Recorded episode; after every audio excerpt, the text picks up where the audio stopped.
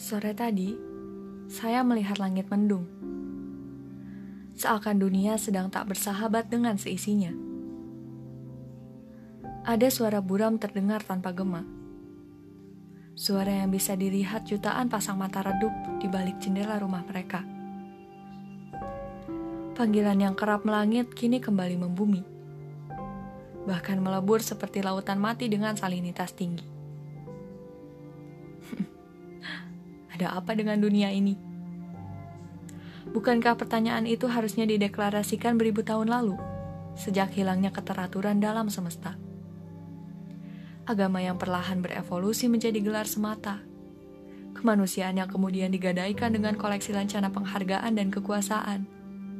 Bahkan budaya yang menjadikan hal yang tak lazim, justru menjadi tak wajar tanpanya. Ini baru saja sedikit dari rasa kecewanya. Keajaiban mikroskopis yang mewakili hancurnya perasaan semesta. Baru sebagian dari itu setelah laut berkata ingin menenggelamkan, kemudian gunung berkata ingin menggoncangkan.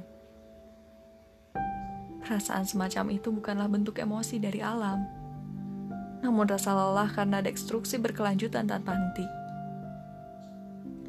Lantas, harusnya kita bayangkan akan ada apa lagi setelah ini.